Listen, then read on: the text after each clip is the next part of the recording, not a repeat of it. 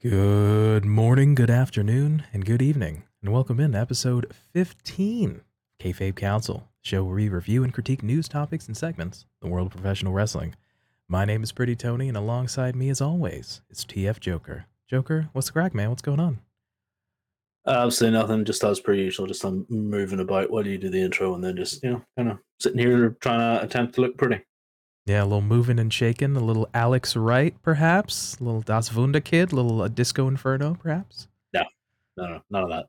Making sure myself is just you know comfortable in my chair, and you know. Fair enough, all good. You know, yeah, we we usually do this for about hour, hour and a half, so you know we want to make sure that we're not only comfortable in our minds, but comfortable in our bodies as well. And I am a terrible fidgeter. Do like to fidget in my chair. So, as you well know, PT, as you well know, all good. Uh, a little behind the scenes. I also edit the the episode, so Joker's poking a little fun there. So, uh, that notwithstanding, um, yeah, we're doing. I'm feeling good today. Actually, uh, I'm not as exhausted as usual, which is shocking.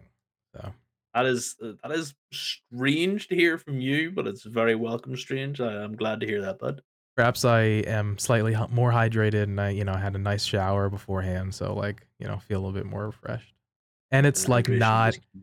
It's not like 95 degrees Fahrenheit, like almost 40 Celsius. So that's also nice. it's not melt your home kind of weather. It's like, oh yeah, well, actually, you know, we're temperate now. Yeah. So definitely for sure. So it's a little bit more comfortable. Um, but yeah, so we're doing okay here. And uh, once again, uh, for the folks checking out the audio as well as the video portions of the episode, thank you folks so much for the downloads as well as the watches and the likes and shares and everything. It's been really nice to see that folks are checking out the content and they're you know they're giving us the uh, the likes and stuff and, and the views so super super appreciate it thank you guys so much Yeah, we're up here at episode 15. I'm not sure either PT or myself would have believed we'd get past episode one, but you know, all things uh, all things considered, I think we're, we're doing pretty well, and thank you very much for sticking along. yeah thank you for sure and as a, a quick note there'll be a small programming change in regards to next week's episode but we'll get to that at the as our outro and our end of the episode so stay tuned for that and as a reminder, you can find us in in video form at youtube.com slash kayfabe kouncil and in audio form wherever you get your podcasts from. On this week's episode, we look at Jon Moxley squashes CM Punk. And we also take a look at Johnny Gargano returning to WWE. But coming up first, Jon Moxley squashes CM Punk. So, on this past week's episode of AEW Dynamite, we saw the unification match of sorts of the interim AEW World Champion Jon Moxley and the reigning AEW World Champion CM Punk collide there in the state of Ohio. So, we end up seeing, because this one's rather quick, so stay with us. We end up seeing the match start. They circling. They end up doing a strong collar and elbow tie up. Going to the corner. Jon Moxley breaks dirty with vicious punches and forearms. And then we see Punk return the favor, knees in the corner, and gets a headbutt from Jon. CM Punk fires back with a roundhouse kick with his right foot, but ends up going down, screaming and clutching his surgically repaired left foot thereafter. Mox hits a lariat, an overhead hammer, and anvil elbows to a downed Punk, who then grabs his foot and wrenching it, of course, adding a little bit more torque to it. Death Rider connects, gives him the finger guns, drawing him up, and hits the paradigm shift for the one, two, three in a shoot, because I actually timed it, three minutes and nine seconds. So, in something that Jon goes on to in a post match interview or post match segment, rather, say, You didn't believe this was going to happen or this wasn't supposed to happen, was it? Jon gets the victory over CM Punk, becoming the undisputed AW now world champion, no longer interim, in three minutes and nine seconds. So we'll start it off here. Joker, the reactions to the match itself. Um, yeah, so I watched it in the morning, uh, as I do with most things wrestling. You know, have, having it on in in the super late evening is annoying. So sat there with my coffee and was kind of looking forward to this. I had heard that it wasn't uh wasn't gonna be uh wasn't gonna be anything too much of a shocker. I was like, you know, in my brain, I was like, this is gonna happen. Okay. Sat there with my coffee. Just kind of sat there with my coffee getting cold as three minutes and nine seconds later, I was like, what the heck just happened? Legitimately looked at this and went, oh, Punk is going to start selling early. Okay, cool. And he's pinned. Well, then. What, what, what do we do from here? Because this was like Yeah. legitimately my brain kind of went into whenever whenever you see something uh, that's a wee bit shocking, you kind of try and uh, evaluate it and go, well, where do we go from here? This, that, and the other. And this was like, uh, you know, a dial tone just went off in my brain, going, this has to be a mistake. This has to be miscommunication. This has to be something silly. Uh, why did we just have Jon Squash Punk in three minutes and nine seconds?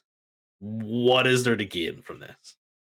Yeah, quite shocking because of the the nature, just the shortness of the match. Again, three minutes nine seconds for a world title unification match with granted roughly two weeks of build up, and especially again, sort of heated or more over the top personalities, and especially kind of with that the previous episode of Dynamite had that like brawl at the beginning, and then they interrupted what would have been a Tony Nese match and kind of a you know a return to sort of a brawling nature of that. So for it to end there was just confusing. We have questions, a little odd, sort of disappointing. All these kind of run the gamut of emotions in terms of folks' initial reactions.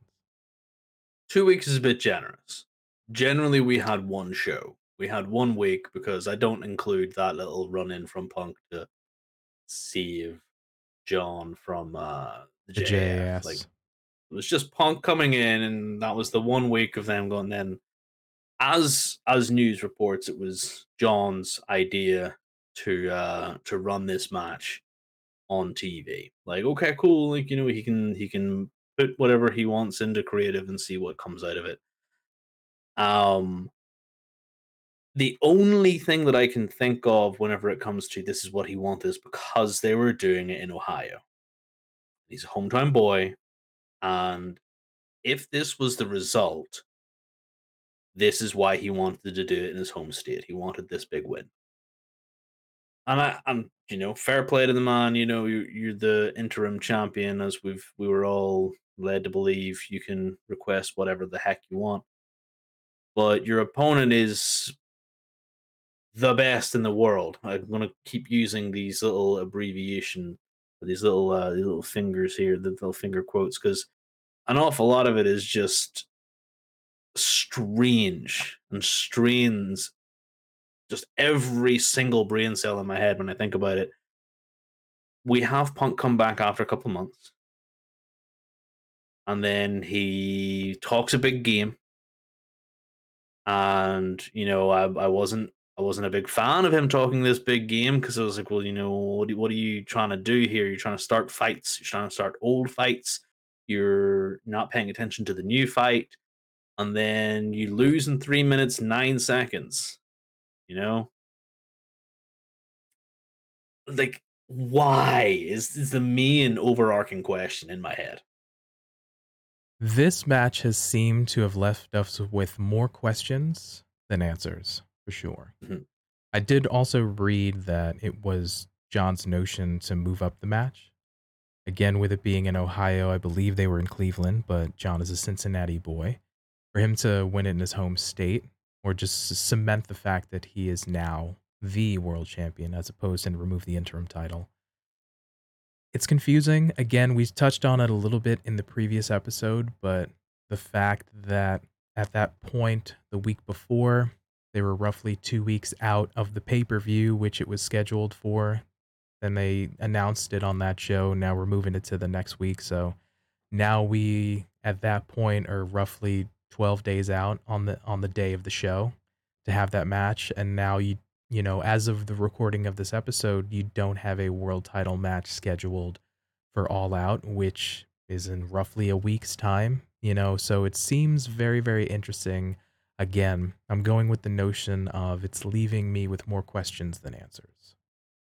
Yeah, um it's and that's not a really that's not really a good thing whenever it comes to the situation that we're currently in. Like you said, we are eight days, seven days, eight days out from time recording. I think it's on a Sunday. So, uh, you know, from All Out, and before uh before we started recording today, we are talking about the big ticket items that should be uh, notified on those on those cards weeks in advance.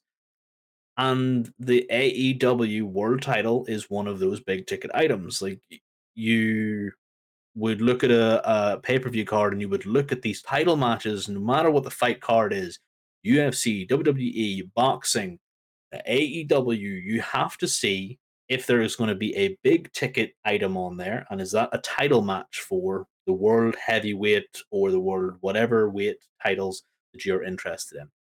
Yes, they're on there. Sweet. I'm going to buy that pay per view. I'm going to buy a ticket. I'm going to make the effort. No, they're not on there. Meh whatever, man. Don't care.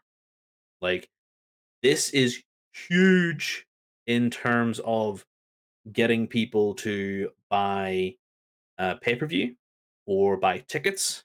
And to me, is a huge deal breaker. If I was going to buy tickets and travel and go and see this, I would legitimately be refunding my tickets and, and canceling my trip or using my time off to go and do something else.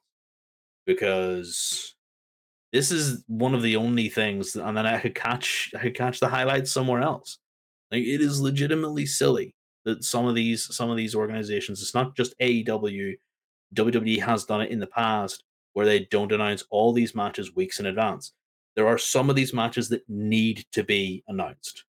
You have to do the title matches. That is the ones that you need to do if you want to add, if you want to sprinkle in some really cool matches in between as surprises, go ahead, do that. I love to see that because then you'd be like, I'm expecting Jon Moxley versus Punk, and I get Bryan Danielson versus Jericho. Sweet, that's an added bonus. But why are we having this big ticket item for free on TV the last three minutes and nine seconds? You hit the nail on the head in terms of we've been accustomed to big sporting events, boxing, MMA, sprinkle in some WWE in the past, right?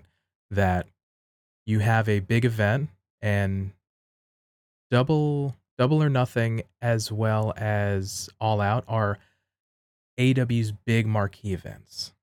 Okay. Especially all out because it started with all in and then all out is their kind of sort of anniversary kind of big big show the nature of I'm going to buy the pay per view, I'm going to buy a ticket to see it live because, ooh, uh, there's going to be this big championship match. Cool. I want to see that, which is why, again, I'm buying the pay per view, spending 40, 50 bucks or whatever, or buying the streaming thing for like 40 bucks or something, or buying, you know, the, the ticket and the hotel room and then the, the rental car or the gas or whatever the have you to go up to this to go up to this event because it's like, oh, I'm going to see this match that I've wanted to see.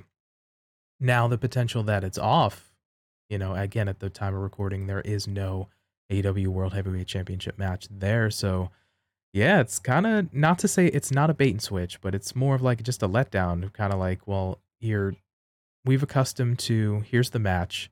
All right, we're gonna here's the build, right?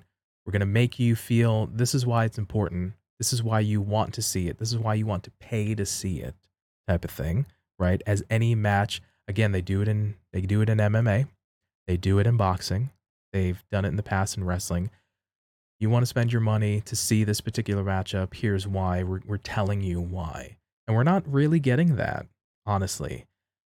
With all due respect, you know, AEW seemingly, I at least I feel, has dropped the ball on this pay per view for All Out.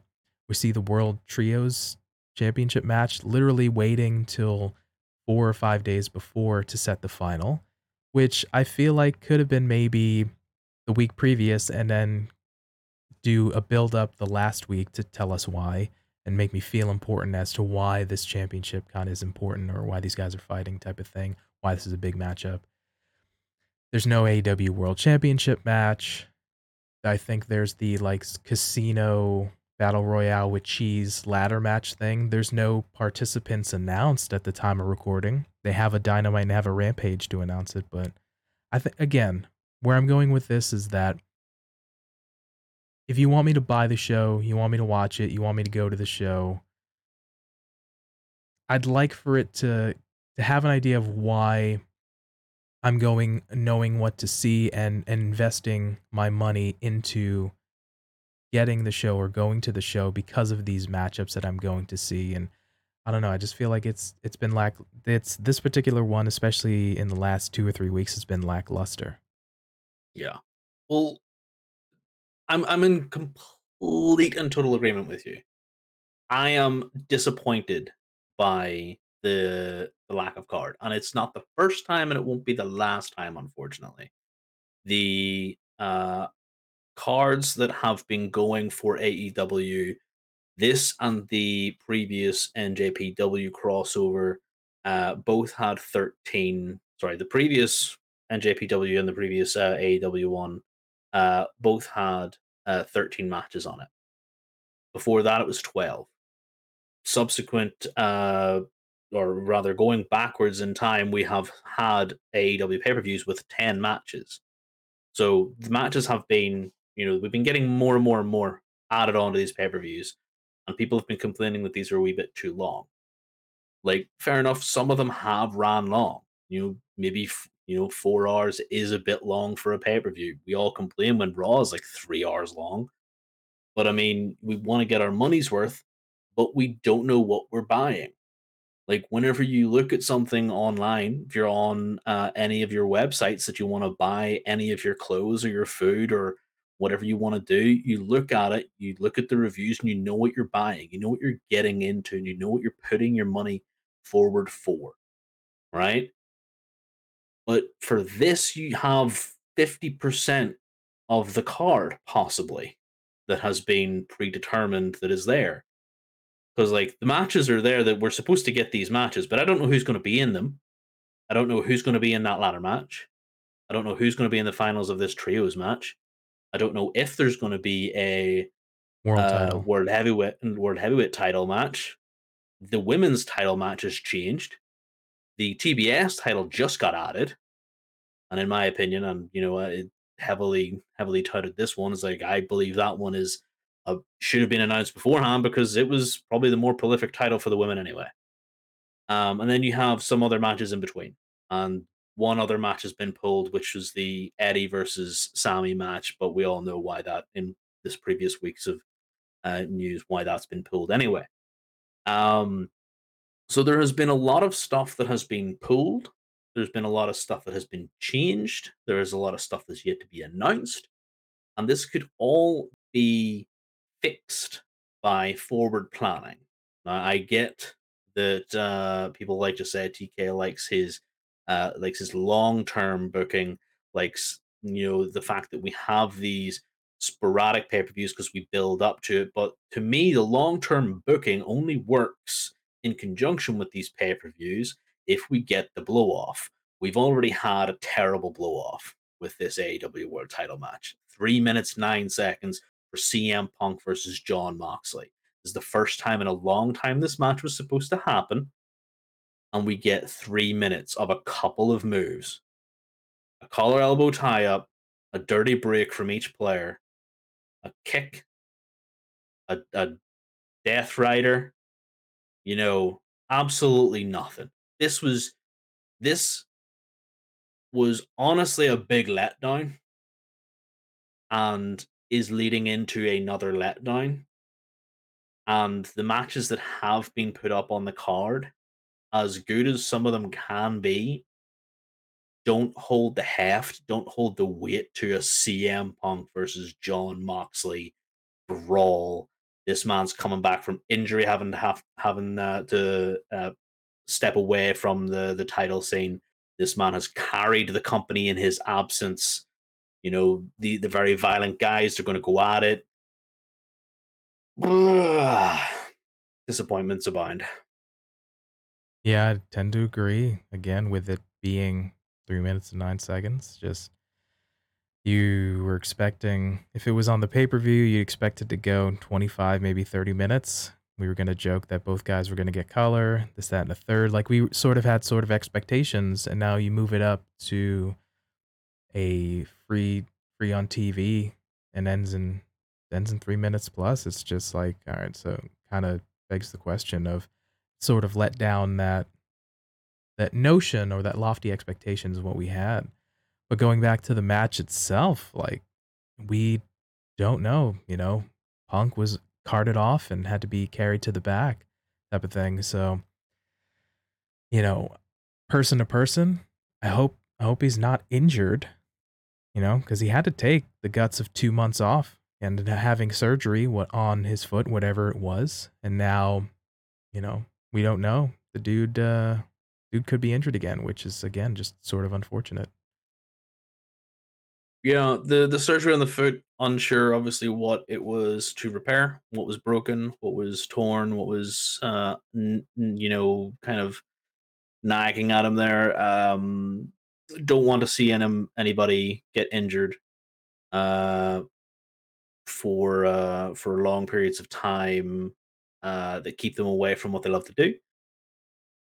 But was he then coming back because of outside pressures um ahead of schedule just so that this could happen and if so is the match you know sort of in there with a well we'll just have him come back show his face pop a rating and then bish bash bosh we'll have him come back somewhere down the line it you know me asking those questions, I already have an answer to my own question is stop giving us interim champions. Every company ever should vacate the champion's title if they are unable to defend it. They need to vacate that title. Person who wins a series of matches then becomes the new actual champion. There's no unification match needed. We don't need because he's being called the undisputed AEW title holder now. Or undisputed AEW champion is Mr. Jon Moxley. He's not undisputed because he can be disputed every time there's a number one contender. There's only one belt. He only has to hold one. They don't have two big men's titles like Fed does. There's no WWE and you know Universal. There's only one belt, so he's not undisputed. He's just the guy who won because he was the guy who kind of took over for the, for the time being. So stop with the interim stuff. It's what we're getting for the women's title. I don't like that either. Just have them vacate the title and have the former champion who vacated come back as the number one contender whenever they are healthy because we do not need them to pop ratings. In TK's world, he has a stacked roster full of talent. Some of it is arguably better than CM Punk. And some of it can be bigger than CM Punk if you let them be. But apparently, we have to have that name draw because we're going to AEW's hometown of Chicago. Yeah, super interesting. The notion of the interim titles was set pretty early on. We saw Cody be away essentially for two weeks, which was around the time, if I'm not mistaken, around the first Battle of the Belts where he was supposed to face Sammy. Ended up being essentially just not medically cleared for basically two weeks. So Sammy fought Dustin, became the TNT interim TNT cha- uh, champion and then he subsequently faced Cody. Maybe it was a ladder match or something to the effect. But either way, Sammy won, defeated Cody now again. And that's where we got Sammy with the two belts, if I'm not mistaken. So we showed Yeah. that. You know, we've had an interim world champion. We're going to see an interim women's world champion. So TK made the decision himself, taking nods from boxing and, and MMA to have an interim. I I'm kind of you know, I don't know where I sit with that. You know, I I like the notion that it's slightly different, but then I'm also kind of agreeing you with you just you know, if if the if the champion is hurt and they can't do it, like it is unfortunate, but you know, maybe maybe they should vacate the title and not have this interim because it, you know, Jon sort of was a little bit more articulate with it, you know, saying that he did when Punk got hurt, he ended up going through all the rigmarole to ended up, you know, beating beating the battle royale winner, beating Tanahashi, and then he was on TV with the belt and fighting and fighting people and fighting, you know, contender matches and, and actually defending the title. So he was he was carrying it and, and being that workhorse of sorts. So, you know, would it make sense for sort of Jon to be called the champion? I feel that's fair because he was putting in that work and he had the belt and he was doing the things. So, you know, I I don't think there's a right answer, but I don't know. I think just what we think about the execution of it hasn't sort of hit home. My personal right answer is do away with this interim absolute nonsense. You know, being polite about it, it's nonsense. I don't like it. It is pathetic because we hear weeks and weeks and weeks that Jon is the interim title holder. He's the interim AEW title holder. He's, the interim AEW champion. And then in the week before Punk, in fact, the, the the night of Punk coming back for his stupid little run in that I hated, it gets mentioned, blown out the wazoo that he is interim this, interim that, interim this, interim that. And you're like, okay, guys, calm down. He is carrying your company right now because there's no TNT champion, there's no TBS champion, and there's no AEW women's champion. There's dang sure no AEW tag team champion on your show. And the, the, the trios titles hasn't even finished yet. So the only AEW champion on that show for the entire summer that was doing anything of note was Jon Moxley. I find it very disrespectful to put someone of his caliber in that position to carry your company and berate him and refer to him as an interim title holder. I think even in that match with the Lionheart Chris Jericho, even JR just mentioned he just why why are we calling him interim? He's a champion. He basically kind of shot it down to your point. Yeah, yeah. Oh, like 100%. He's the only one, but we all know how JR is at the minute. You know, JR kind of he's just fast and loose with his words. He calls it like it is. He's he's he he has earned that right to be that guy. I am but a simple bald guy on the internet spouting absolute bollocks. But you know, here we are. I have the same opinion as JR. I hate the interim thing. Um, I know other people will be like, "Oh yeah," but then it, it kind of brings brings in the fact that the champion comes back. Like, there's there's a way we have to deal with that. It's the champion comes back when they're good and ready, and then they go, "I never lost that title. I want a fair crack at it." And everybody goes, "Well, actually, you're right." So I don't see I don't see the problem in that. You know, I kind of want that. But then you goes like, "Well, it's AEW wins and losses matters." Like, well, since they vacated the title, they haven't won or lost, so they're at a neutral footing. They're the former champion. They deserve a rematch. Like, you know, there's no way you can get around this argument.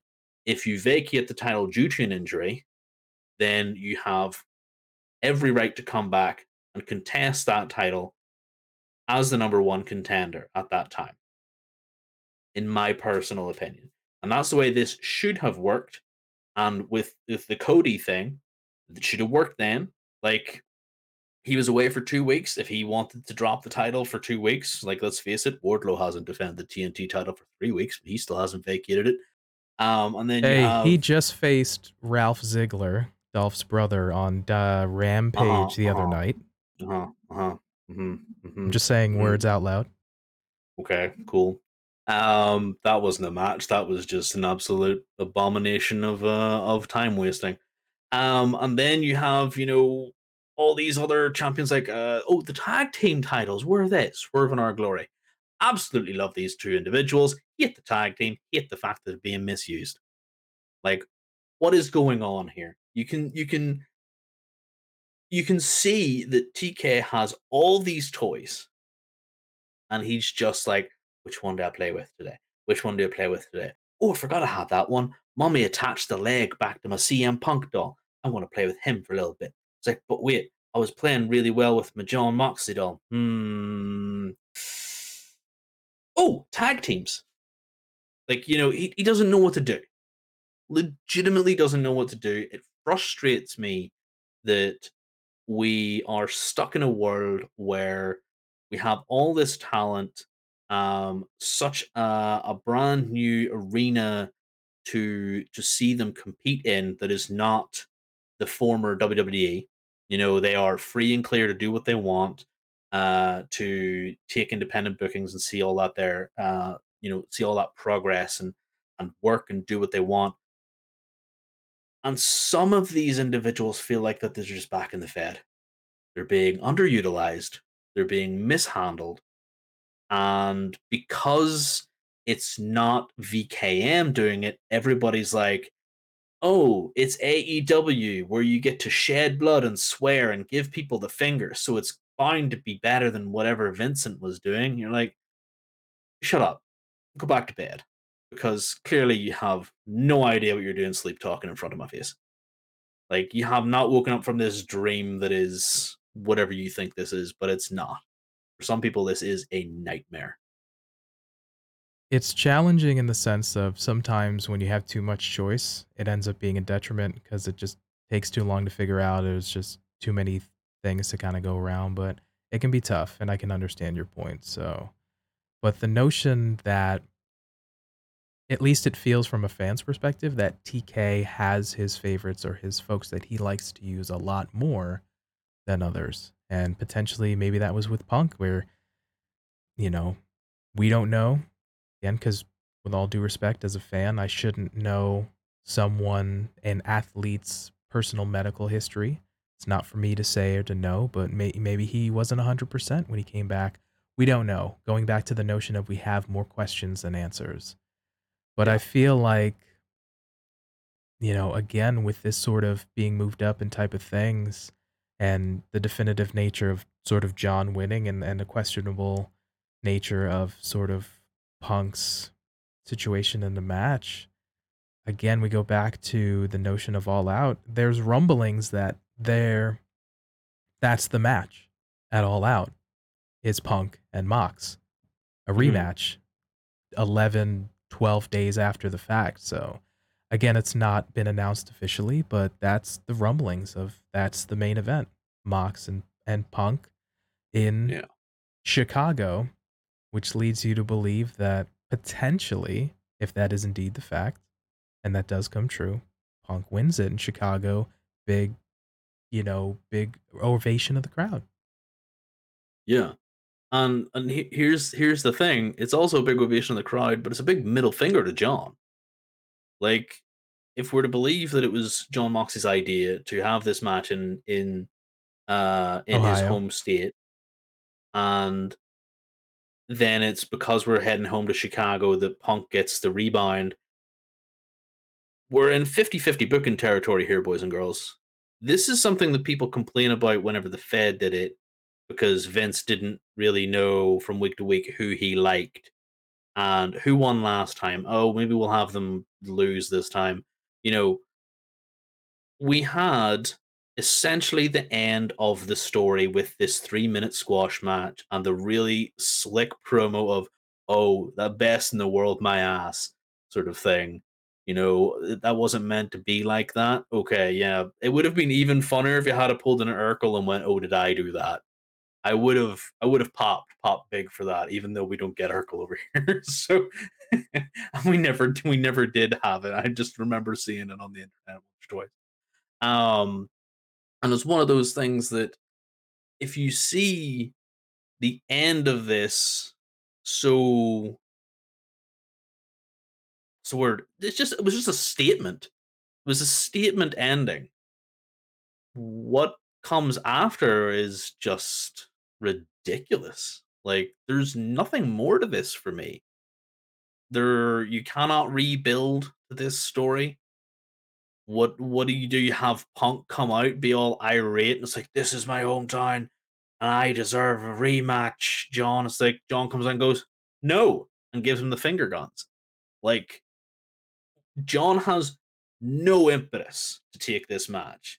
There's no reason for him to even talk to Punk right now because Punk lost, and he is now at the back of the line. Well, if the rumbling, I agree with you, and the rumblings are indeed true that they are again set to square off at All Out. Again, they only have Dynamite and they only have Rampage, so you best believe if you're going to have a World Championship match, you better set some time on Dynamite. I wouldn't leave it to Rampage, but on Dynamite, have a segment, have an in ring town hall, make me believe, make me want, make me invested in why they should have a rematch and make me feel that it's important if it indeed is the fact. But all due respect, I'm in agreement with you. We had an emphatic statement win and then that follow up promo. Oh, that wasn't supposed to happen. So, yeah, I don't, with all due respect to Mr. Charles Montgomery Punk, it's you had you had your shot type of thing, and it's yeah. So yeah, you're dumb. Yeah. So Better luck next time, Punk. This was not the summer of Punk. It's not even going to be the autumn of Punk. So it's again just uh, confusing. I, I'll reiterate the fact that we have more questions than answers as we go, as we lead ourselves into the pay per view coming up next week. And it's a tough spot for the fans. It's a tough spot for the talents. It's a tough spot for TK. Try and make sense of all this. So as Jon Moxley fan, though, I am incredibly happy. Fair enough. Those were our thoughts on the Jon Moxley squash of CM Punk on Dynamite. So let us know what your thoughts were in the comment section down below on YouTube or on Twitter and Instagram.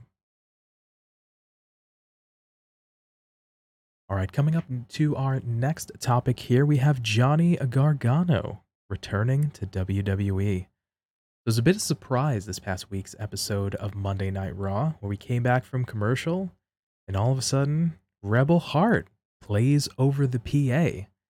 And much to the surprise and delight of many folks, we had the return of Johnny Gargano, which was actually awesome.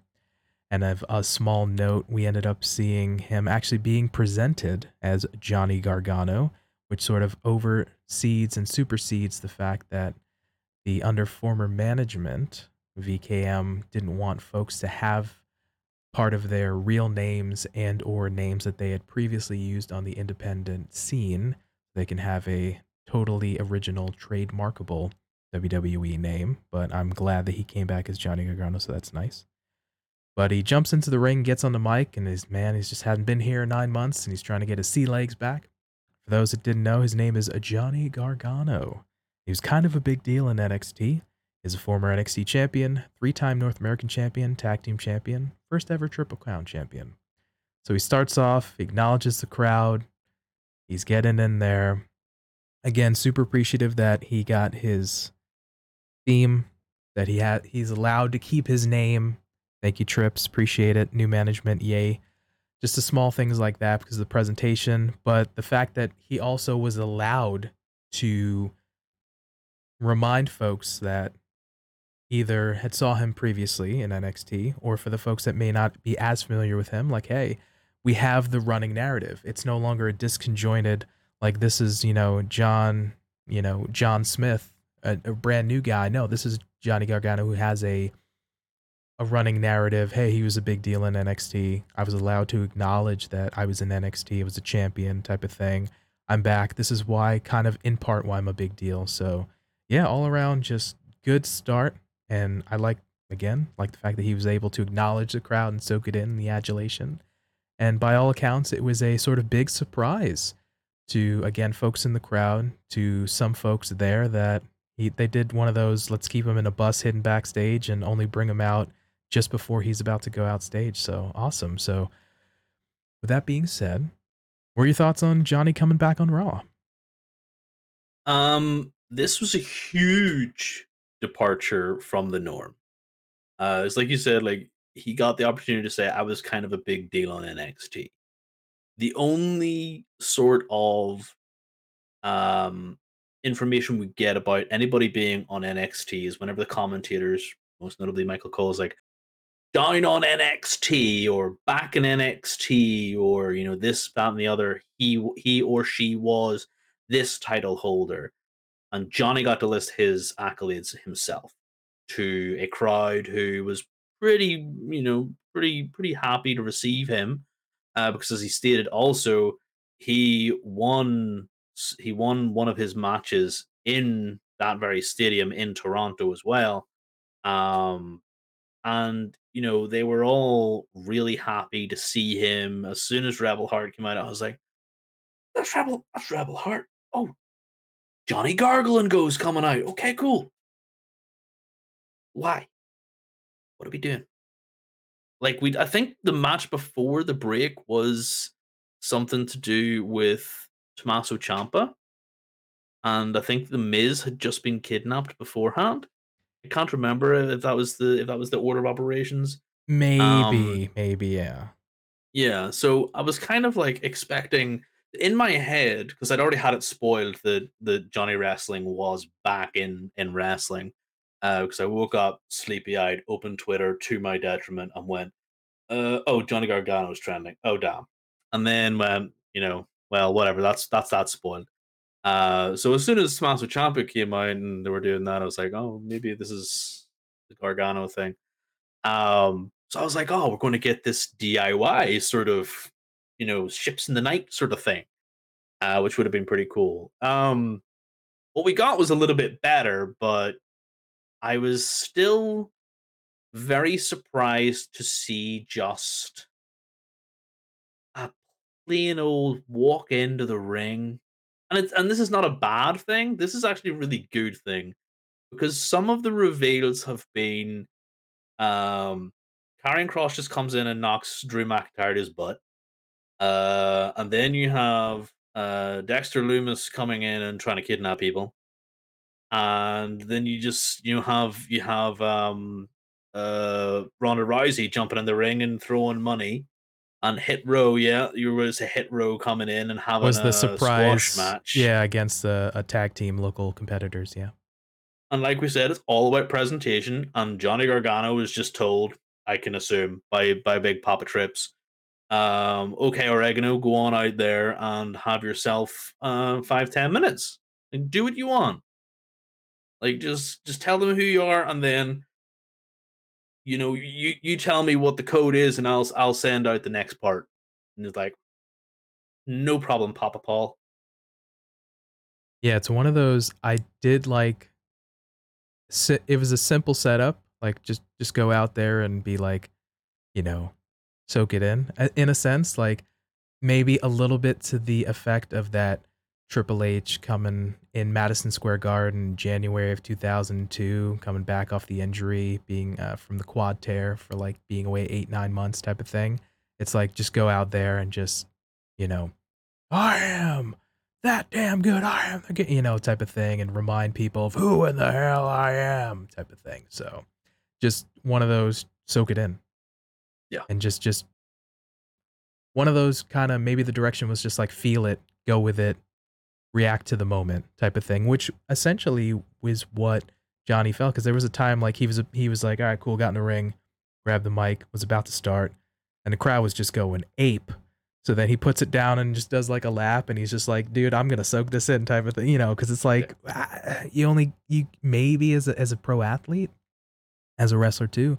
You maybe get maybe one, two of those moments, maybe like ever in your career. So it's just like, dude, just like feel it type of thing. So I Mhm. do I to your point about it being simple, but I I do like the fact that we got to see Johnny like the person, like Johnny just the guy kind of be like Yeah. cool, like all right, I'm going to take this moment for, you know, just a couple minutes and then move on with the segment. So yeah, it was cool. Johnny the new dad because he Yeah. he he mentioned throughout his promos like I've been changing diapers these last nine months, and I've been I've been playing with my kid. You know, I've been I haven't been doing this because I have been living this entire life. And if you see his his Twitter feed, it's pictures of him, his wife, and their newborn baby Yeah. and you know he's he's taking them to Disney. He's dressing them up. You know he's he's it's it's it's some of the most adorable content on Twitter. I'm not gonna lie.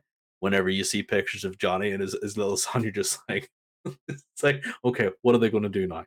It's uh, it's really really funny. But for him to sort of address that, because like you said, the Triple H, he, he came back and he listed his accolades, and he's a big freaking deal. Like he came back in all the denim that Canada, you know, and America could muster. All Uh, the there was a denim over of- on top of of leather. Yeah. on top of the tiniest little bit of leather that he could find. Um, I think you know maybe maybe uh somebody in the back had a leather jacket and he was like, "I've too much denim. What can I offset this with?" But anyway, More Uh, and then he- more leather, more leather punk. And then he just poured the water on his head. You know, it's like, okay, cool. I'm out of the shower. I've got all my denim. I'm a badass. Um, whereas Johnny went out and he was just wearing, you know, jeans, jeans, sweat, you know, a t-shirt, and uh, he was, you know, dry hair, and he just came out. I was, I was a big freaking deal in NXT. You know, I, I, I've been changing diapers, so you can go from being a big deal to being a dad and I just I love that sort of you know he what he didn't seem like he came out to be an egotistic prick. He came out and he was genuinely letting you know, I am here. I was a big deal. For those of you that do know me, hello. Those of you that don't know me, now you know my name, and you can go Google all my matches. Yeah. And speaking of him kind of talking about himself and talking about his dreams, I did like the fact that he did mention like he dreamed of and in this promo kind of getting those impossible dreams, becoming the Intercontinental Champion, becoming a United States Champion, becoming a WWE Champion, wrestling at WrestleMania type of things. So, you know, mentioning equating it back to him that he can teach his son that he he like himself can reach impossible dreams. So I do like the fact that I'm sure that was a shoot because he's even mentioned it in past interviews. He's like, you know, the Intercontinental Championship was a big deal when I was younger, type of thing. So for him to also like mention that, but then also build up those titles again, we're trying, we're seeing an actual effort being put into the IC, the US titles. So I do like that aspect as well. Yeah, the um the the past few weeks I did uh I, think I've mentioned in passing, if not on uh, on recording to you, um about how people have been expecting these titles just to instantly gain uh gain some flair to them, you know, gain that shine back after years of neglect, like the IC title not being put on pay-per-views, never being defended, uh the US title being an afterthought, you know, probably forgotten on a plane and train at some point for crying out loud. But now we have these banger matches with Bobby and Ciampa. You have this banger match upcoming uh, on at Clash of the Castle with uh, Gunther and Big Shamo. Like that's going to be something. And then you have Johnny Gargano, colloquially known as Johnny Wrestling, uh, looking at this and going, "I want to get the IC title. I want the US title." You know, and mentioning them. Um, yeah, you have this shine gradually being brought back. Uh, and to me, it is elevating at every step of the way whenever you have people going, I want this title. And it's, it's like having a WWE champion like Sheamus as well saying, I want the IC title because it's the only one I've not had, still elevates it. You know, you come on. So to him to for him to mention this, uh, you kind of already to your point, kind of getting excited for the possible matches that could appear. Johnny Yeah. versus Bobby, Johnny versus Gunther, like or Sheamus, you know, whatever's going to happen. because it's going to be good. Yeah, for sure. And we end up seeing Austin Theory coming out, interrupting and sort of raining on Johnny's parade. I do like the fact that they did give a "Who's your daddy?" chant from the crowd, which Yeah. plays on the part of sort of Austin Theory being sort of a quote unquote Vince pet project, Vince being his daddy, but then also harkening back to the way in NXT where he was in the faction along with Johnny, and it was kind of like a little family thing where sort of Johnny and Candace were the mom and the dad, and uh, Theory was the uh, kind of like bimbo kind of bimbro i think is the term of sort of like a you know just sort of a big jock male kind of idiot stereotype character type of thing was the son and Indi uh, was the sort of daughter type of thing. So it was a nice little callback to that. Yeah, I did like I did like Johnny playing up to his like, Like, me am, it I, am I am I the dad? Yeah. and you mean me? so yeah, no, I like that too. I thought it was really good. The the crowd the crowd definitely hamming it up uh to uh to help Johnny ham it even further. yeah but really good sort of improv on johnny's part again to just kind of roll with it and sort of feed off the crowd and react so actually from a performance standpoint just very very small but like awesome touch there Yeah, yeah, definitely. And then Theory, Austin Theory just kind of goes on just to say, like, hey, you know, lot's changed in the last month. And essentially, like, you know, I'm kind of a big deal around here. Youngest US champ, youngest money in the bank holder. He's sort of like done the things that you wanted to do, kid. So, Johnny, if you want to, much like you were looking out for me on NXT, if you want to get behind me, bud, and kind of uh, be in my shadow in a sense, I can lead you the way, I type of thing. So, and then they end up sort of setting up for the old school way high five, and then Johnny just super kicks the taste out of Theory's mouth. So, nice little touch there. I loved it. I loved it. I love the so I don't love anything that Theory does. Uh everything Theory does, as long as he has that stupid phone in his hand and he's taking selfies, I immediately want to hit him and tell him to get off my screen. Not because he's good at being a heel, but it, just annoys the hell out of me. Like you just become an afterthought to me whenever you're immediately just kind of sat there going, eh, selfie time. And you're just like, no, okay, get the hell off my screen, bro. And for him to actually he he got me here is like listening to him saying i've achieved everything you want to dream and i'm still going you know like i've i have achieved the us you know i've got the us title i've i've had a match at wrestlemania i've got this briefcase and i'm going to be you know the youngest blah blah, blah. The super confidence like you know what this is really good this is good leading into a match with uh with johnny and it could be spicy enough to see a briefcase change. Ooh, okay. I um there's no basis, absolutely no basis, but I feel like Johnny could get under Theory's skin where he would be able to wager the uh wager the, briefcase. um the briefcase against say a career. You know, get Johnny just to go away. Uh, because otherwise it, it, it's it's there's bare bones. It's just there's nothing really to base this on. Um, but I did see someone tweet about it as well. It's like, oh, maybe Johnny could take the briefcase off, maybe he could have the you know the title match. Um, I really don't care either way because if Theory holds on to it, he's losing. If Johnny holds on to it, eh, he could probably take it off somebody if you really wanted to push him that hard. Trips. Um, but yeah, I I really did like the fact that we saw that super kick to the face. But as soon as Theory was kind of looking the other way, holding that hand out for the high five, I was like, he's gonna get super kick in the face. He's gonna get super kick in the face.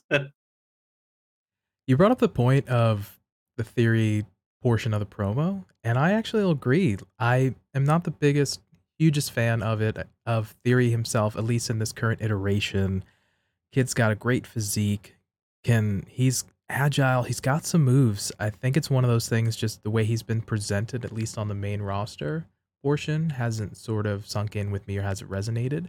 But he did a really good job of kind of pulling back a little bit on that heel thing and sort of over the top and just kind of was like, hey, like just sort of laid it out like, you know, I I've already been US champ. I've had a match. Again, all the points that you made, I'm going to be champion when I cash this in type of thing. So, you know, if you want, I can help you out. So, actually did a really decent job in the promo itself. So, I will agree with you on that.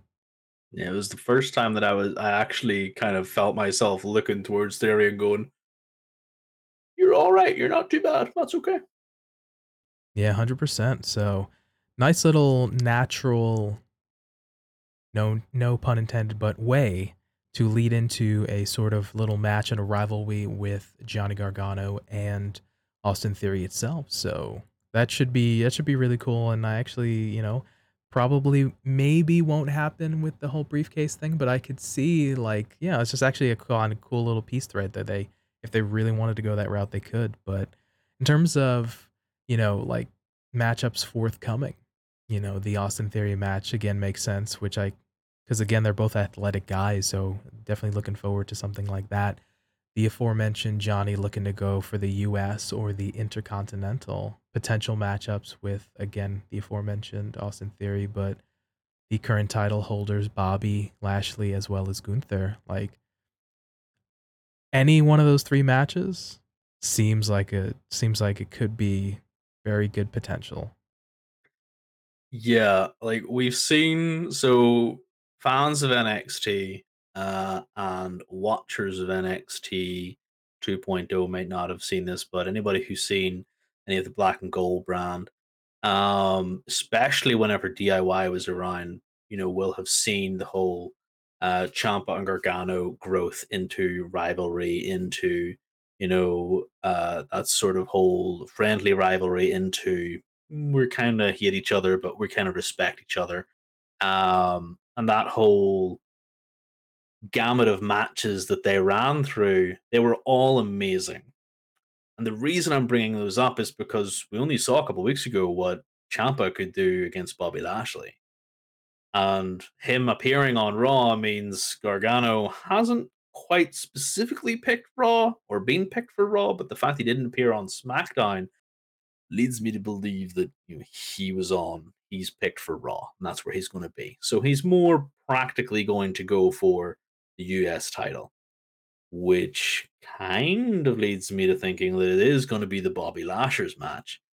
And if you see the if you see what the uh the pre you know the, the Ciampa could do beforehand, imagine what his contemporary Gargano is going to be able to do. Like, mm, it's going to be a good match. I'm to agree with you. I would definitely 100% look forward to a Johnny Gargano and Bobby Lashley match. It's something that, if I'm not mistaken, these guys have never fought before. Obviously, with Johnny being on the Independence and then going to NXT type of thing, Bobby uh, being in Impact for a while, and then things like that. So, either way, it's something we just haven't been pushed down our throats, and it's a sort of fresh matchup. And the aforementioned having Tommaso Ciampa and Bobby Lashley a couple weeks prior, just be able to let go and just have a match and both look strong and both look competitive. We saw a heel and a baby face, and then to further cement the fact that I think the next week we were allowed to see a baby face versus baby face AJ Styles and Bobby Lashley and not have to sort of get cheap heat where one of them has to turn heel. No, we can just have two guys just fight it out, you know, and just have a match type of thing and sort yeah. of just be competitive as well. So we can see a dynamic in that. But the potential of having a Bobby Lashley and a Gargano match again, just letting both guys sort of shine and get offense in and tell a story and just give it some time. I think, damn, that could be a solid matchup. And the other thing that we just kind of well just kind of missed and kind of popped into my head even at the, this point in time is we could see Ciampa versus Gargano again. Yes, like we could we could run that back. We could also, even if Trips is feeling a bit squirrely down the line, whenever neither of them are in a title scene, neither of them have titles, a DIY reunion. Yeah, so it might that even happen. Might give the opportunity for folks that hadn't seen it in NXT the Ciampa and Gargano. The down the line, maybe at a Mania, Just have them face off. You mm. know what I'm saying? Yeah, Even, not even for a title, just a singles match because they could. it's a singles match. Yeah. They can just have a banger if the, if they lead up is done well. So Yeah, Yeah. I, I reckon that they would do so. It, like it doesn't. I don't even think that they they need anything too much to lead into that. Like I reckon you could just be like, oh, by the way, Tommaso Ciampa and Johnny, because by then you know Ciampa will have his full name back. Let's let's face it, we need him to have his full name back just because. Uh, so Tommaso Ciampa versus Johnny Gargano is like first third of WrestleMania day one. You're just like, I'm done. Like no build. I don't care. I'm done. You know, it, it- it'll just be a popcorn match, but it'll be a dang good popcorn match. There's no stipulations, no drama. You just get to sit and watch 15, 20 minutes of good wrestling of them just popping, you know, popping the uh the people who've seen them before doing spots that you're just like, oh, okay. Oh, you're going for. Oh no, Ooh, don't do that. Come on. Like how can you how can you not? That's that's an easy that's an easy win in my books. Yeah, and I, as I think of just as my brain percolates for potential matchups, I think about just a what a hoss fight if he wanted to go for the Intercontinental against Gunther, right? Johnny can possibly have a, a solid match against Seth Rollins, right? A Johnny and AJ match can just be super good. You know, I think if they if in the right circumstances, a Johnny versus Finn, and just let Finn wrestle and be a little bit more that Prince character that we've seen potentially New Japan and and and seen very very small flashes of. Like those are just like fresh matchups and just some things that folks, if again, just give them a little time, give them like 15, 15 minutes. You know, hopefully, you know, maybe a twenty, but if you let these guys go, you're just gonna get a solid match out of it. Mm. As that is the one thing that you kind of need to understand as well is that going into this era of uh Papa Paul uh, you know, you, see a lot of people going, "Oh, well, we'll get an extra five minutes," but it's a bit of a gimmick. You know, he's just adding five minutes onto a match in Raw, like here, this, that, and everywhere, and you're just like, well, he's adding five minutes onto a match where before you were complaining that we would have got a segment repeated five times for eight minutes on top of a three minute match that had no bearing on anything. And now you're going to want to complain about a 10 minute match between two amazing wrestlers. Like, you need to pick a hill to die on, and it's definitely not going to be the hill where I get to see Finn Balor versus Johnny Gargano.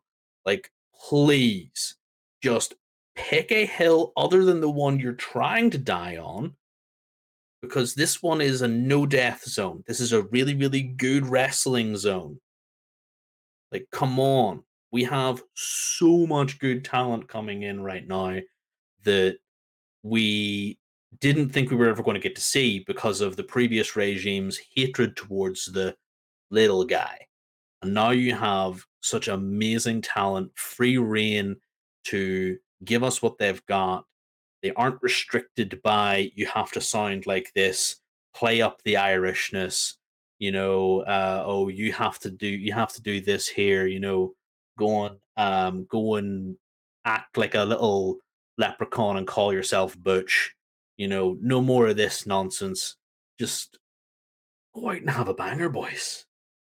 I'll take five more minutes added on to a potentially strong matchup as opposed to a recap of something we literally just saw cut to the announcer desk of them just spouting bollocks or just saying words repeatedly or kind of things that don't make sense.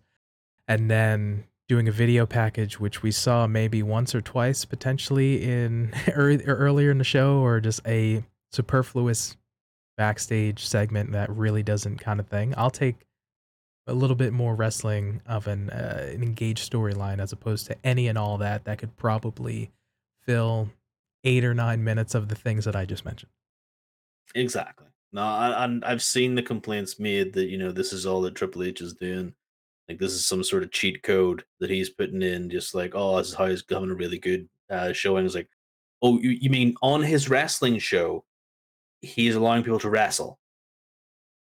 Oh, I didn't realize that was a cheat code and just kind of the bloody point of it all. Kind of would make sense, right?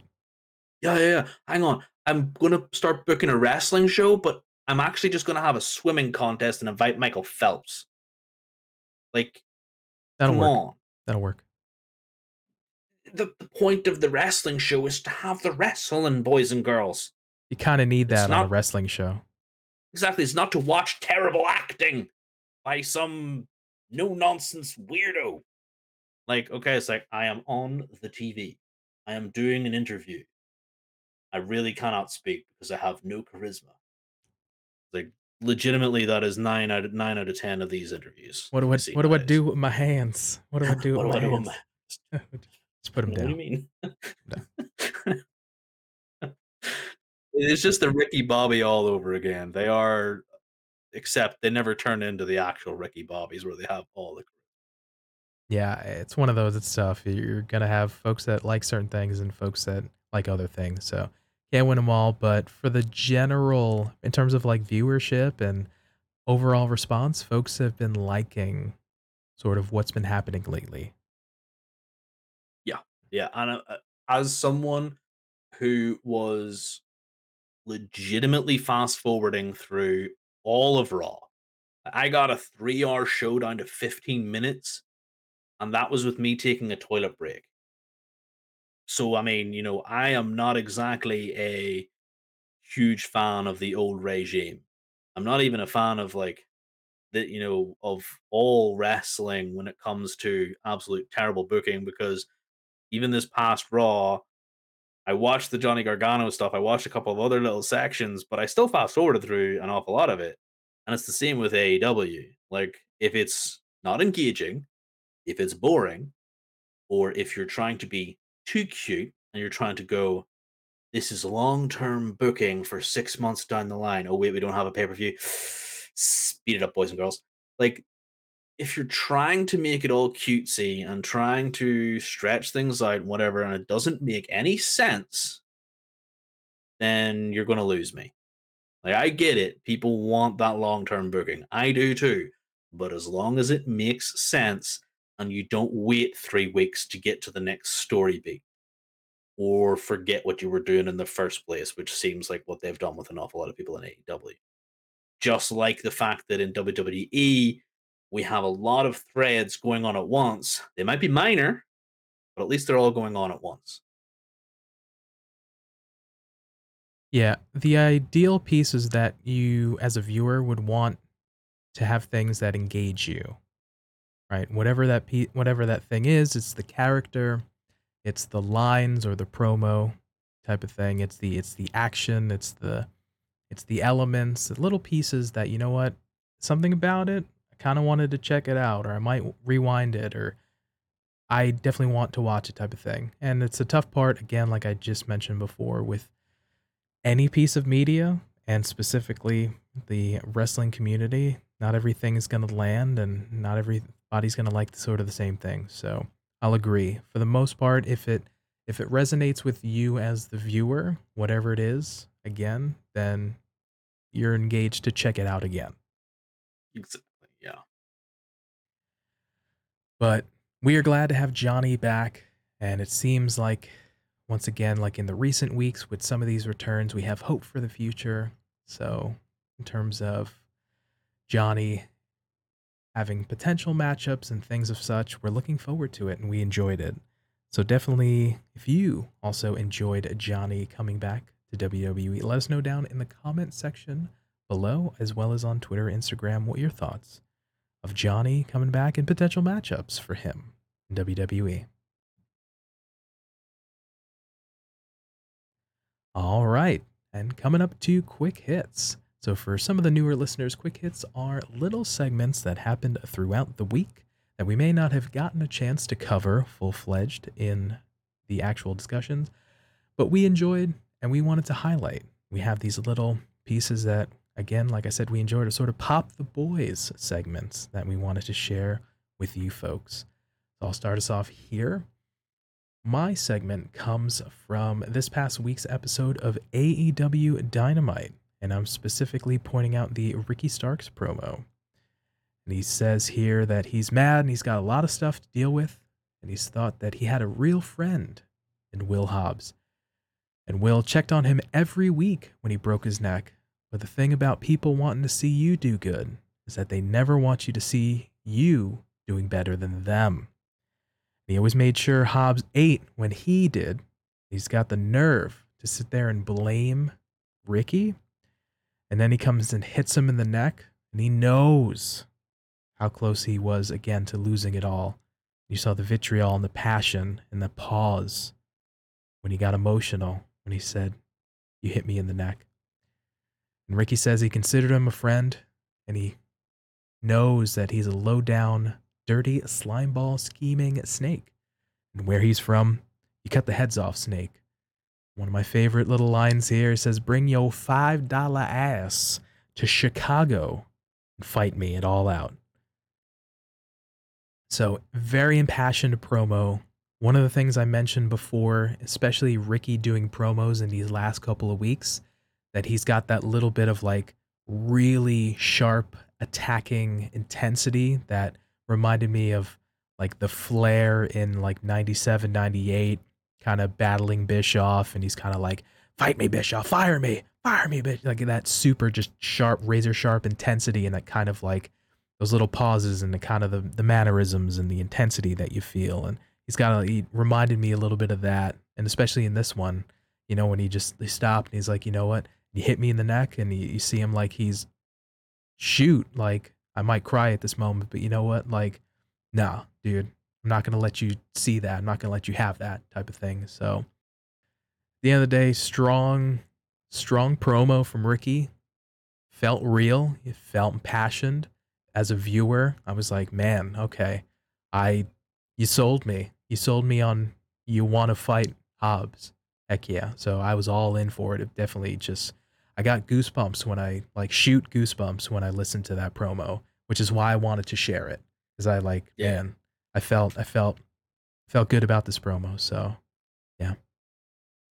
It was such a good promo. Like there's other than like, there's nothing more that I could add other than you know, we have mentioned before that Ricky is drumming himself up to be one of the best in the business on the mic.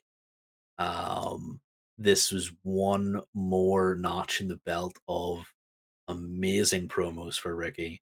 Uh, he has such amazing skill on that mic. It is unbelievable uh, that he just kind of he, he kind of pulls you in to uh, to listen uh, to pay attention, to understand what's going through uh, through his mind right now. And you know, he said he he tells us how uh, Hobbs is his friend and how he called him every week to find out how he was, and not only that, you know, that uh, he would he would make sure that there was enough to eat for Hobbs at his table, but whenever you know the spotlight shone on him, he made sure that shone enough on the both of them, and I, I just loved these lines that kept coming in, and he was just so good here, and he really drummed up me wanting to see this match.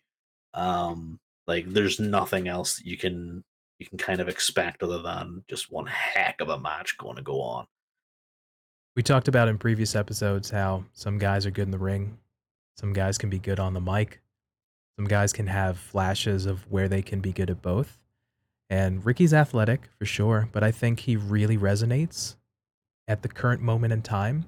He's stronger on the mic for sure. Yeah. And again, this whole promo was two, maybe two and a half minutes. It wasn't, you know, wasn't crazy long, but in those two, two and change minutes, you felt you you you were drawn in, like you said, and you know what you you want you it resonated with me and I'm sure it resonated with other folks.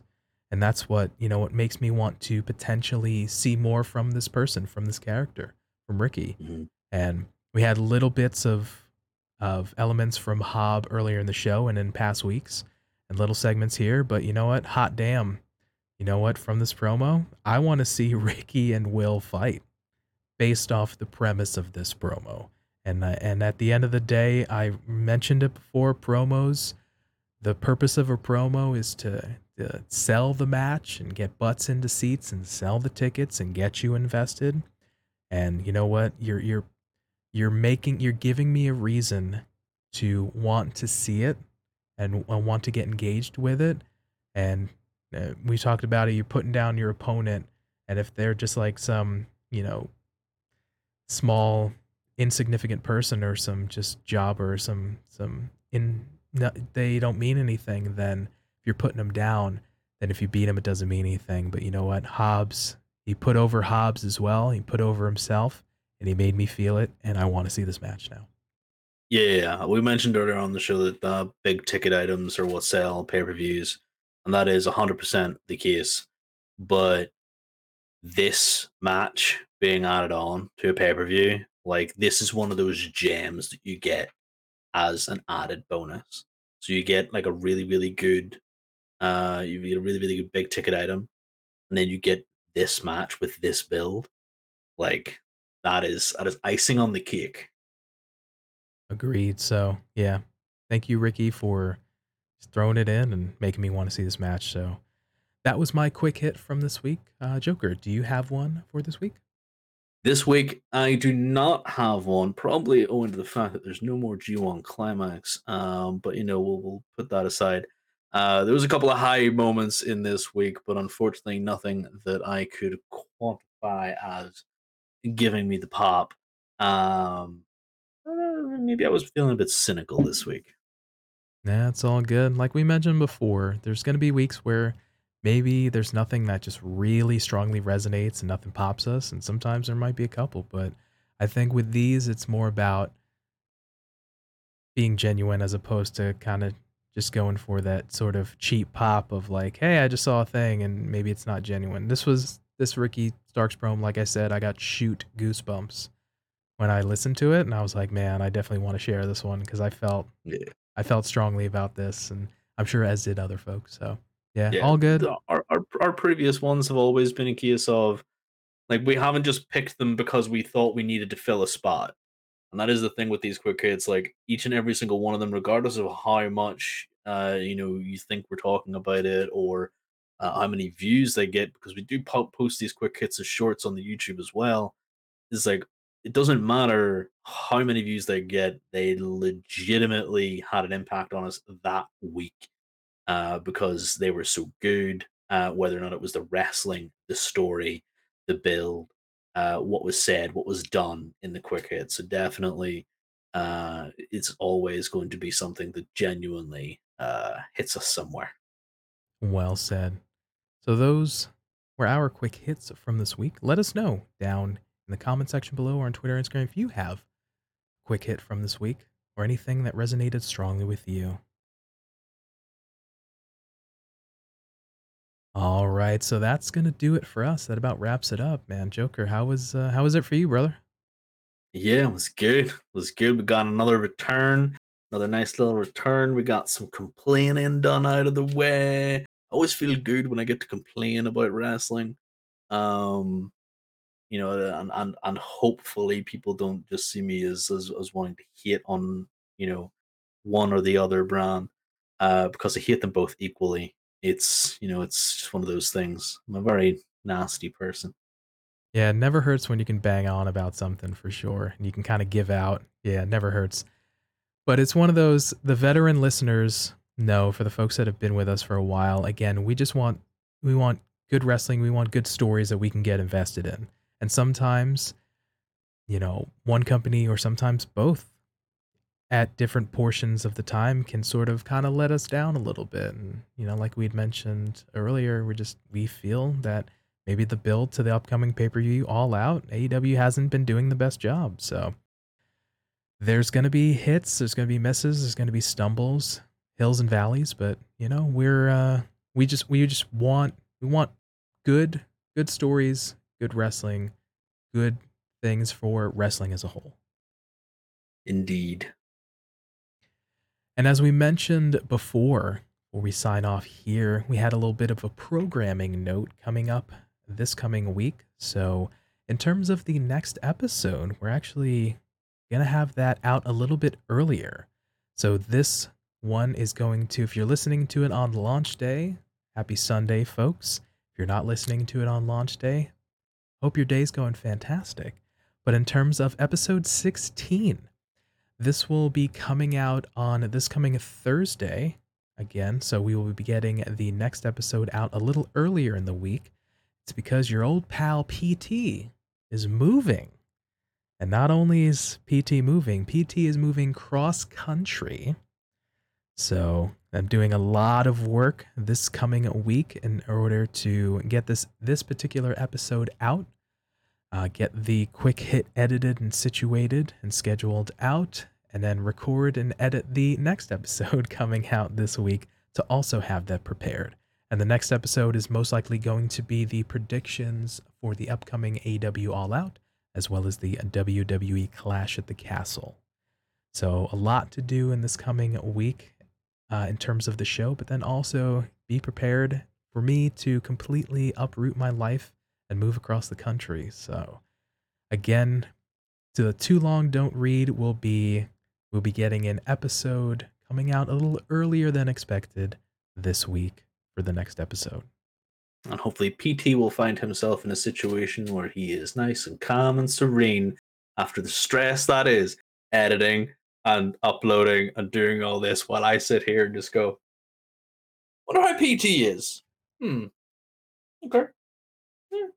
So, again, appreciate your folks' understanding with the uh, little bit of a slight change in the programming of it here. But notwithstanding the subsequent episode, which will be 17, hopefully should be as part of our regularly scheduled programming. So, but if anything, stay tuned to Twitter or Instagram, or you can follow us individually as well on our Twitters or uh, potentially on our Discords as well, our individual Discords for more information. But the info definitely is down below if you want to find out a little bit more information of what's going on, potentially with the future, as well as updates on the show. All right, thank you for that. So, for this episode, for TF Joker. Thank you very much for being here. And for me, Pretty Tony, we thank you for your time and letting us be a part of your day.